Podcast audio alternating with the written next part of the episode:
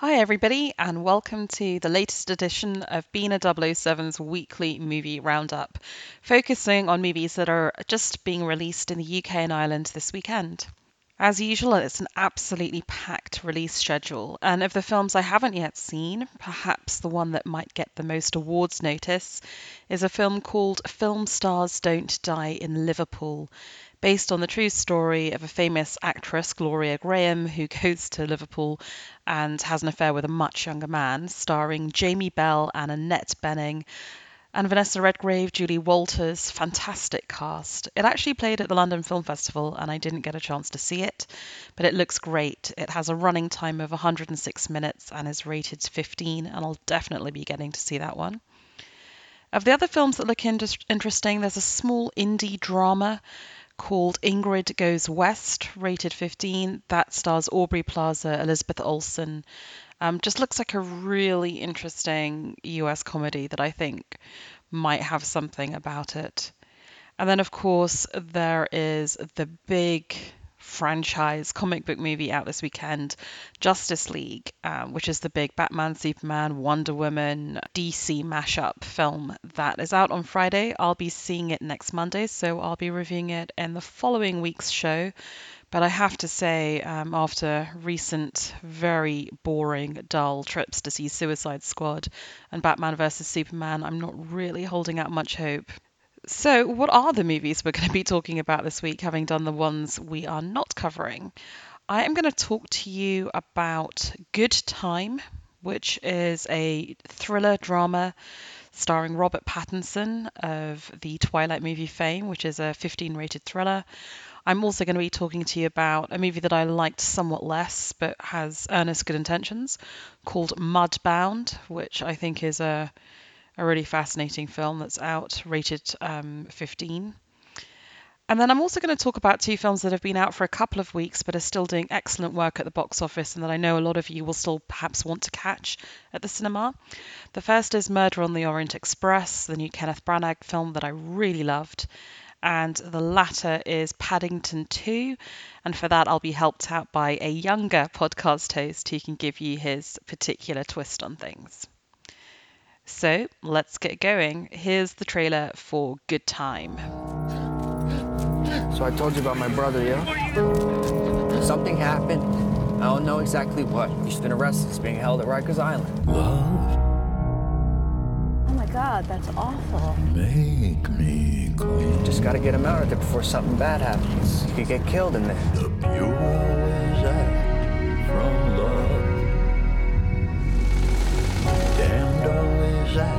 need another 10 grand. You get another 10 grand, your brother will get out. The truth is an act of love. I think something very important is happening and it's deeply connected to my purpose. Every day I think about untwisting and untangling these strings I'm in to lead a pure life. Look ahead in a clear sky.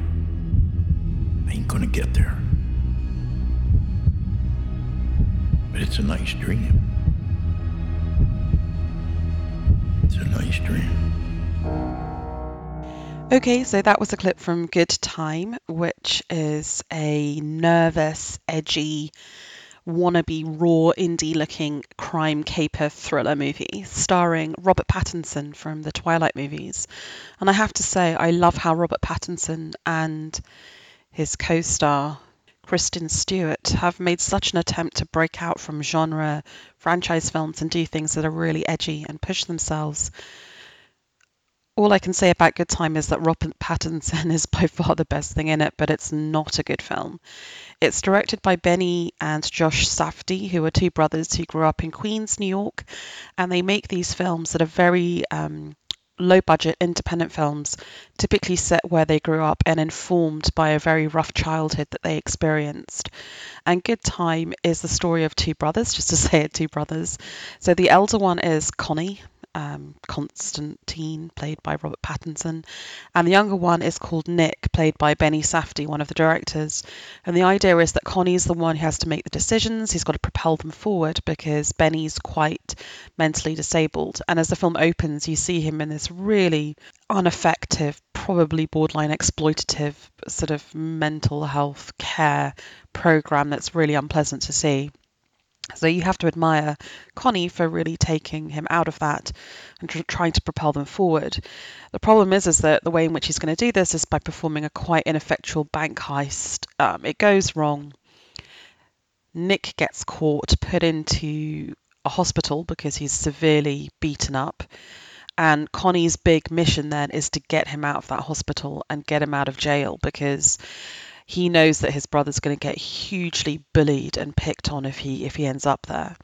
So to try and do this, he enlists his girlfriend Corey, played by Jennifer Jason Leigh, interestingly in a small role, to try and bail him out. They can't kind of get the money together, so then Connie's forced to sort of try and break him out of the hospital.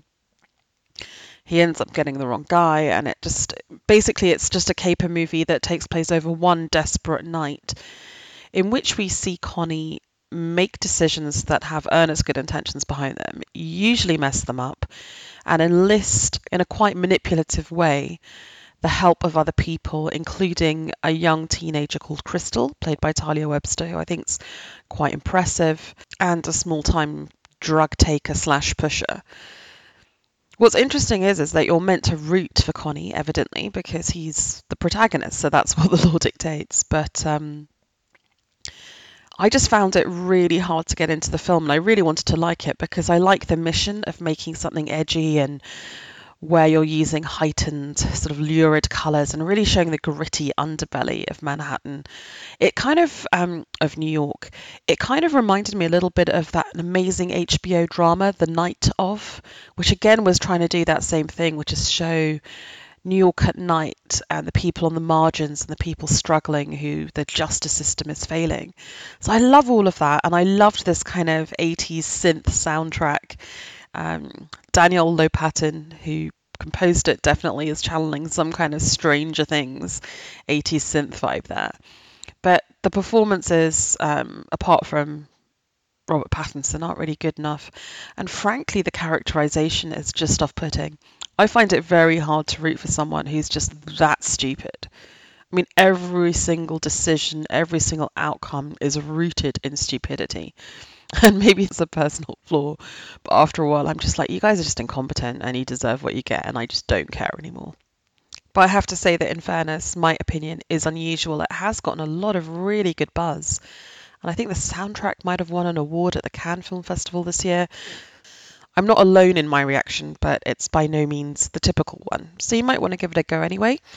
If you do, it's got a running time of 102 minutes, it's rated 15, and it's out in the UK this weekend. Okay, on to the next film.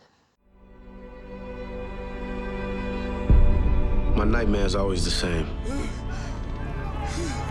I scream. But it's nothing coming out. This place, this law, we don't belong to them. When I think of the farm, I think of mud, and encrusted knees and hair. Our family's in trouble. You understand that? Do you? What's the worst thing you ever did? You betray your own blood. You can't even see your own wife is miserable. Silence, oppression, fear.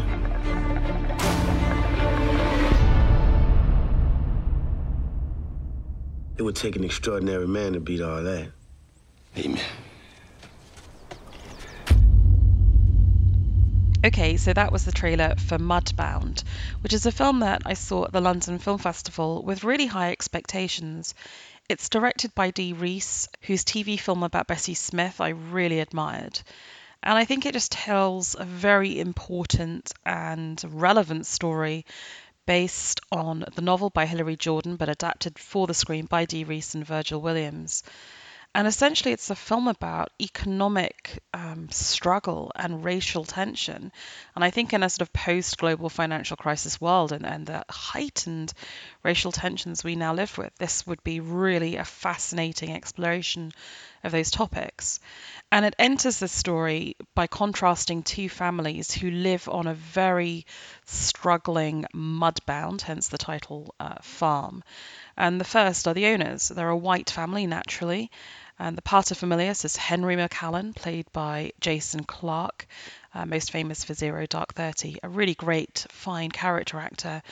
And he is uh, your typical sort of macho paterfamilias. He takes the decision to leave his very successful uh, job and buy into this farm, much to the surprise of his rather soft, rather protected, delicate wife, Laura, who's played by Carey Mulligan, um, most famously recently, I think, for Far From the Madding Crowd.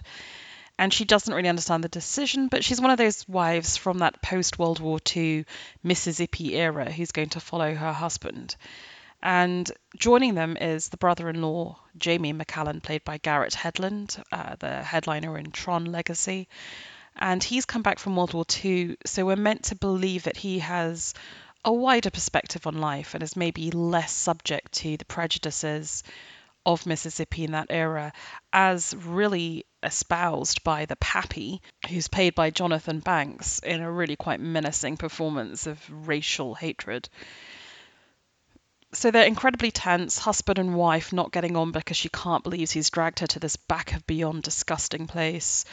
Obviously, you know, this is being a little bit cliched, she's going to find an attraction for the brother in law amidst all this deprivation and pain. Of course, as downtrodden, as economically deprived, as struggling as the white family, the McAllans are, they will always be a cut above their tenant farmers, uh, who are the black family, the Jacksons, by virtue both of their economic position, but also by virtue of the protections which their race gives them, given the social mores and indeed the laws of Mississippi at the time. So that family is very hardworking, very earnest, but fundamentally held back. They comprise Mary J. Blige, interesting casting, as the mother Florence. Jason Mitchell is the son Ronsel, and we have Rob Morgan playing the father Hap Jackson. And really, we just see them suffer economic blows that really put their lives on the line. And yet, as a family, they're far more unified than the than the white family.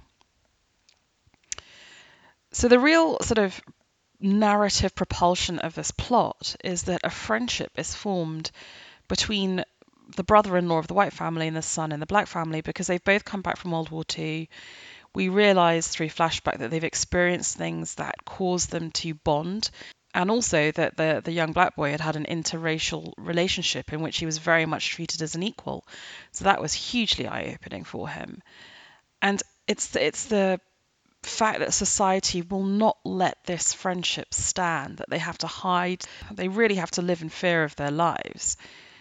That is where we get the dramatic tension in this film, which is shocking because when you think about it, this isn't that long ago. I mean, this is in our parents' and grandparents' lifetimes.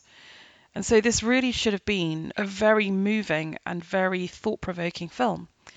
Unfortunately, what we are given in Mudbound is a profoundly cliched and deathly slow paced film. The, the, the white people, the men, the you know the man who owns the farm, his father, are just cliched, caricatured racists.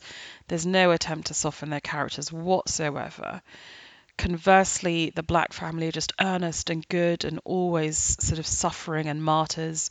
The person I watched the film on said that Mary J. Blige was effectively in the quote unquote Oprah Winfrey role, which I think is true. I mean, she, I think she's a fine actress, but there's no nuance to the characterization here whatsoever.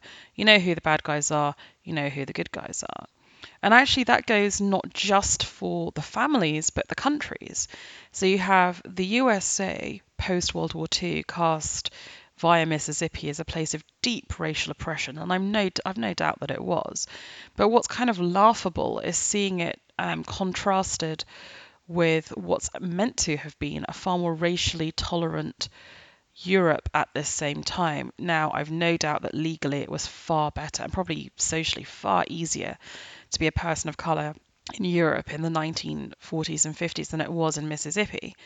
But the idea that it was this place of a very sort of anachronistic postmodern enlightenment about racial uh, issues, I think is just laughable and actually undermines the credibility of this film. I think there's also problems with the way in which the film is made. I mean, there's a sort of like faux wannabe Malickian, um, Terrence Malick sort of, you know, deeply moving voiceovers, which are very irritating and very obvious in the emotional depths they're trying to plumb. There's also a sense in which um, I think the director's going for maybe a sort of quasi religious uplifting, suffer through this and you will get reward sort of attitude.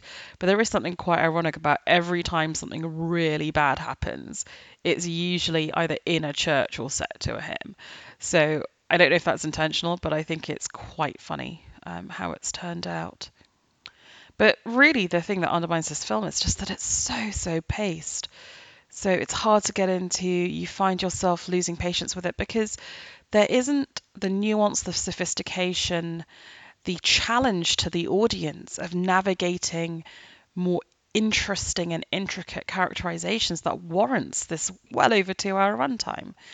So I really cannot recommend Mudbound as much as I like the cast and the director, and as much as I appreciate the project of putting our racial divisions and history on screen. Sadly, this is not the movie for me. However, if you want to check it out, it has a running time of 134 minutes, it's rated 15, and it's on release this weekend in the UK and Ireland. Okay, so with that, on to a couple of movies that are already on release, the first being Murder on the Orient Express. And here's a little clip from the trailer. I see evil on this train.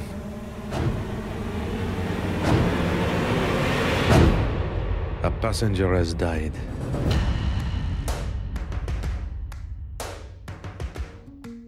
So they got him after all. You assume he was killed? No, no, no, no, not. Well, he was in perfectly good health. He, he had his enemies. Indeed, he was murdered. God, murder here. God rest his soul. Someone was rummaging around my cabin in the middle of the night. No one would listen to me. If there was a murder, What is going on? then there was a murderer. The murderer is with us. And every one of you is a suspect. And who are you? My name is Hercule Poirot, and I am probably the greatest detective in the world. Okay, so I really, really loved Kenneth Branagh's new adaptation of Agatha Christie's Murder on the Orient Express. I love her Hercule Poirot murder mysteries. I think this is one of the most clever and most fascinating. And I love those sumptuous, luxurious adaptations that we get every so now and then.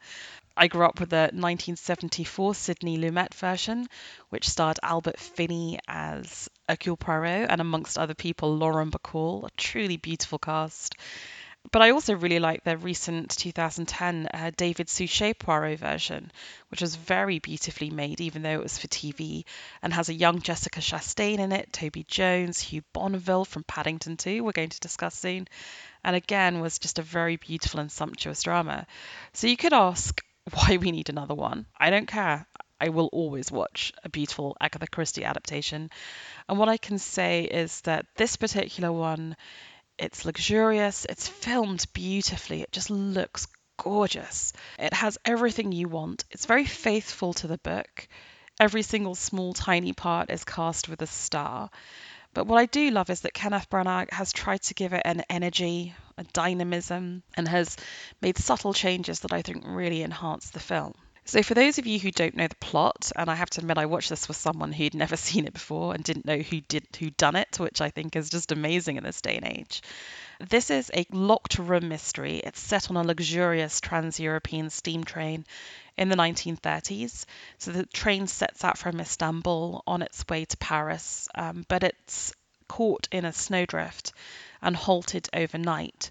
And as the passengers in the first class compartment are waiting for the people to come and dig them out of the snow and set them on their route again, they realize that one of the passengers has been murdered in, in their cabin.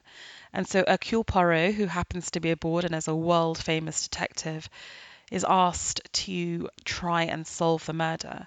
And of course, the tension arises from the fact that the first class passengers know that one of them is responsible for the murder. And there's all sorts of red herrings. There's a, a woman running through the carriage in a red kimono. There's apparently a second railway guard somewhere with a missing button on his fake costume. There are charred blackmail notes. Um, the body has been stabbed in, in a mad frenzy with, with many, many wounds. And Poirot really has to work through the night to figure out what happened so that when they reach the next station and the police come, he can present them with the results of his deductions. And what I love about it is it's not just a clever mystery, but it asks some fairly profound questions about the nature of justice. So, what can we say about this version? Oh, it's sumptuous. I think it's filmed on the recreation, the sort of the new version of the Orient Express. Everyone has beautiful costumes and hair, and the period design is stunning. It stars the director, Kenneth Branagh, as Hercule Poirot with a really quite magnificent and absurd beard sorry, moustache, giant moustache actually. Um, you've got Johnny Depp on board as a nasty man called Ratchet, Dame Judi Dench as the Princess Dragomiroff, um, Daisy Ridley, who stars in the, the new Star Wars movies, is there as a young governess. You've got Penelope Cruz as a religious nut, Josh Gad from Frozen, actually in a serious role, which is kind of interesting, and many, many others. Everybody's a star. Um, the two actors who really stood out from the ensemble for me were Willem Dafoe, who I also loved in the Florida Project. My goodness, he's having such a good year. And also Michelle Pfeiffer, who really I think is tremendous in this. I can't tell you why though, because if I were to do so, I'd be ruining character reveals and plot twists. So, what I will talk about is what I love about this film in terms of the way it's put together. What I really love about this film is that Kenneth Branagh tries his best to to break free of the claustrophobic train carriage setting in which most of the book is set and inject where possible a little bit of action to events but without forcing it so it doesn't look sort of like um, fake and thrown in for no real reason. I think I really also admire him for injecting some colour into the first class passengers, by which I mean that he's recreated one of the characters, Colonel Arbuthnot, as a black doctor played by Lamar Odom Jr., who I wasn't familiar with but gives a very good performance. But rather than just make this a sort of very superficial imposition of something anachronistic, um, like in, in other words, he doesn't just pretend that no one's going to comment that there's a black doctor on the train at that time when it was so rare. It's clear that the writers of this film have done a lot of research into how a black man in England might have become qualified and the kind of prejudice he might receive, and that goes into the film. So I think it's it's exploring racism in a very organic way to the plot and it actually enhances the character motivations and actions. So I really give kudos to the writer Michael Green, who I believe also wrote Blade Runner 2049, for working this issue in so successfully, but also so so delicately and elegantly. Like it doesn't feel like it derails to exclude uh, to excuse the pun, the plot. The other thing that Michael Green has done is written an off book prologue, which is set in Jerusalem. And I think that's really essential because there's a whole generation of, of viewers of this film who won't have read the Hercule Poirot books. After all, they were written something like 90 years ago. And it's a very quick and deft way of showing really the bona fides of Poirot. Why should we believe this guy is going to solve the mystery? It shows him as being very obsessive, um, very internationally respected, but also rigid in his belief in the stark difference between right and wrong. And of course, that's going to come into play as we move through the movie. It also, of course, provides the director, Kenneth Branagh, and his director of photography, Haris Zambarloukos, the ability to give these beautiful shots of Jerusalem and then obviously on across the water to Istanbul that really makes the most of the 70mm format in which they have shot this film.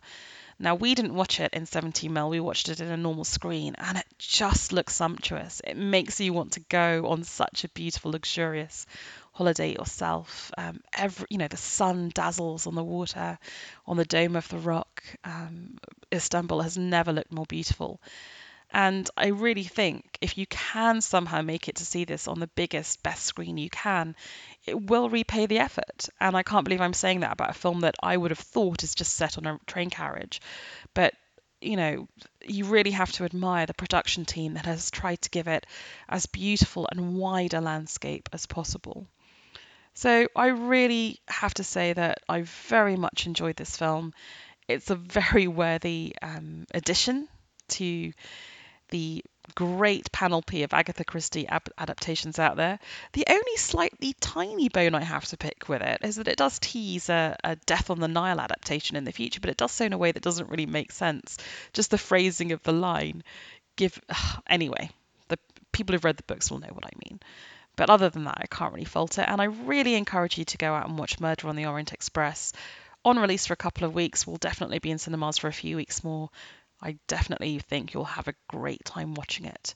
And so, with that, let's move to the final film we're looking at this week, which is Paddington 2. Are you quite sure you're ready for the workplace, Paddington? It's Phoenix Buchanan, Dad's celebrity client. I suppose you know who I am. Oh, yes. You're a very famous actor. VIP, celebrity. or used to be. Now you do dog food commercials. This pop-up book, where on earth did you find it? Mr. Gruber's antique shop.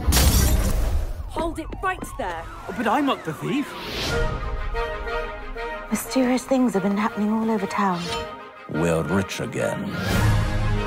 I may look like a hardened criminal, but I'm innocent. We're going to need a foolproof plan. Paddington wouldn't hesitate if any of us needed help. He looks for the good in all of us. Oh.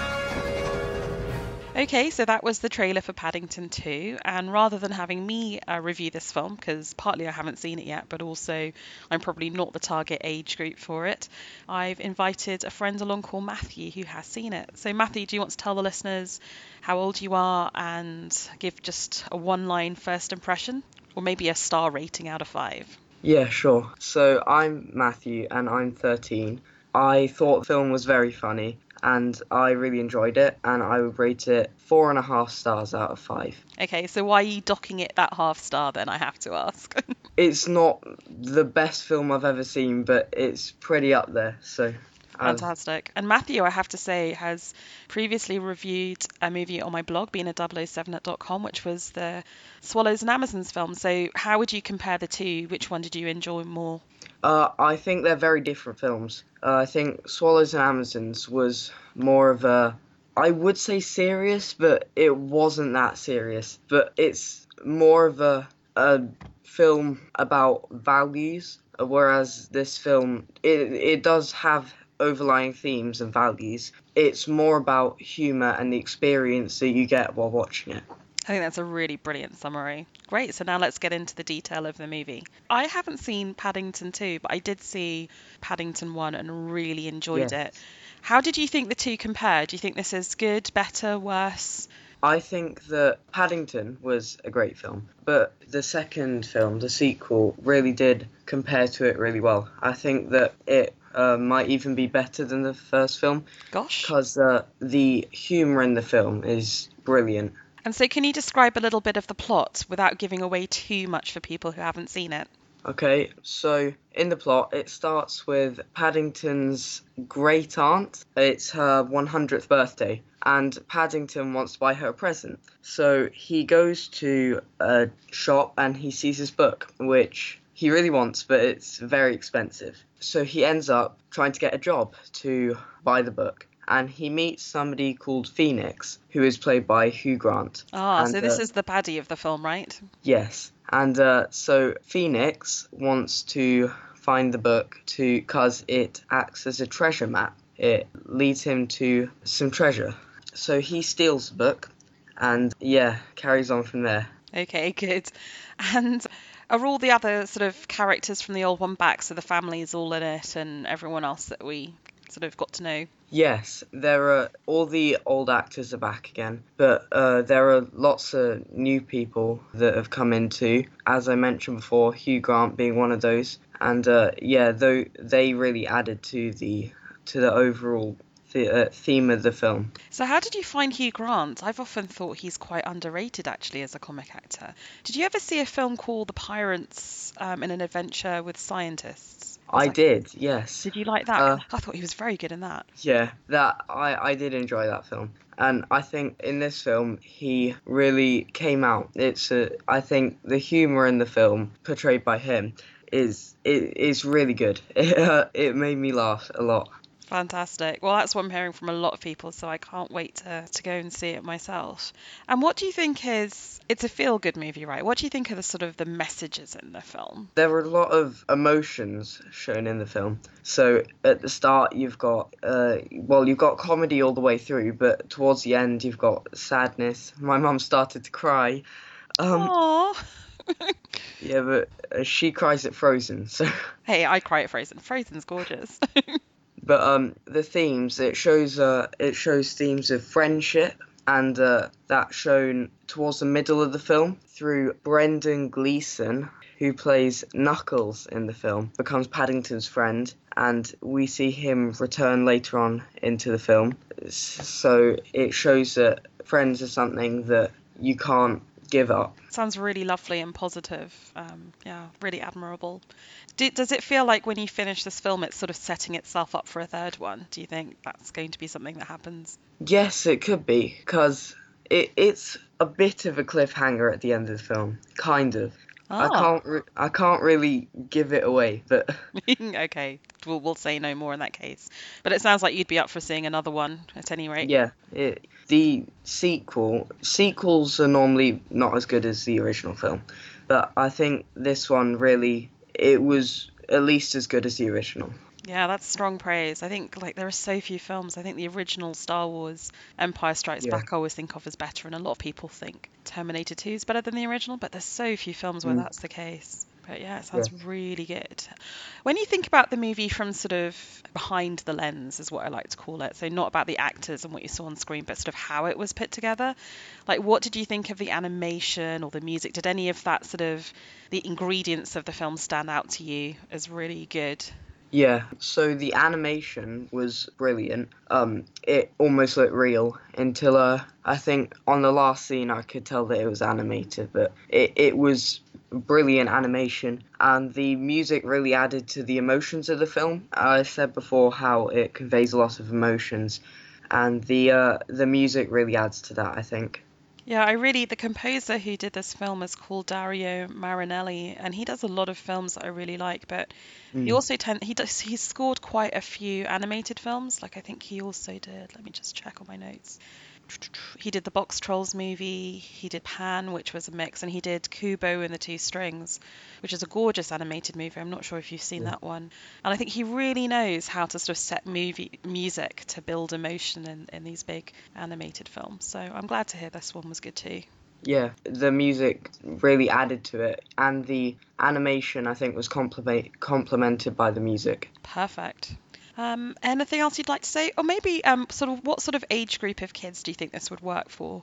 I think that the movie is probably aimed at ten year olds, but I think it I think like um ten to twelve year olds, maybe younger than that. But I think it works for all ages really, because of the over overlying theme of uh of comedy. I think that the jokes it has jokes and themes for all age groups. Yeah. Yes, I'm seeing here that it's rated PG, which is parental guidance. So, what does it say? Mild threat. So, yeah, so not super, super young kids who'd watch a U movie, but anyone above that, I guess. Yes. Um, cool. Did I miss anything? Is there anything else you, you were really excited about that you want to talk about? I thought that the plot line was good. It was similar to the original film in its plotline in that it revolves around a single bad guy, a burglar kind of thing with some sign some type of connection with Paddington. I think the plot line was sim- similar to the original film. Did you find that Um, to be a I mean, you could argue it two ways that they figured out what works, so they're going to do it again. Or did you think, oh no, it's just the same thing? Or was it sort of funny enough that you didn't really mind too much that it was a bit similar? Yeah, probably the third option there. uh, I it it was uh, very comedic. Good. I think this is because he, I love Hugh Grant, so I'm not surprised at all. Uh, Well, I think that pretty much sums it up. It's a good it's good to have someone who's actually at the target audience age rather than an old 40-year-old trying to hmm. review this film. So I'm really appreciative that you did that. So thank you very much for joining. No problem. Well, thank you to Matthew for that review. His mother wants to add that, having seen the film as well, she would caution about taking children under the age of about seven to it, just because there's a scene near the end that could be a little bit distressing. Obviously, you have to judge based on what your own child can take, but just that little word of caution on Paddington 2. So, with that, I hope that you enjoy your cinema watching this weekend. I think that from the sounds of Matthew and from me, Murder on the Orient Express and Paddington 2 really are the picks of the bunch. And we'll speak to you next week, principally about Justice League and a few other films as well. Thanks for listening.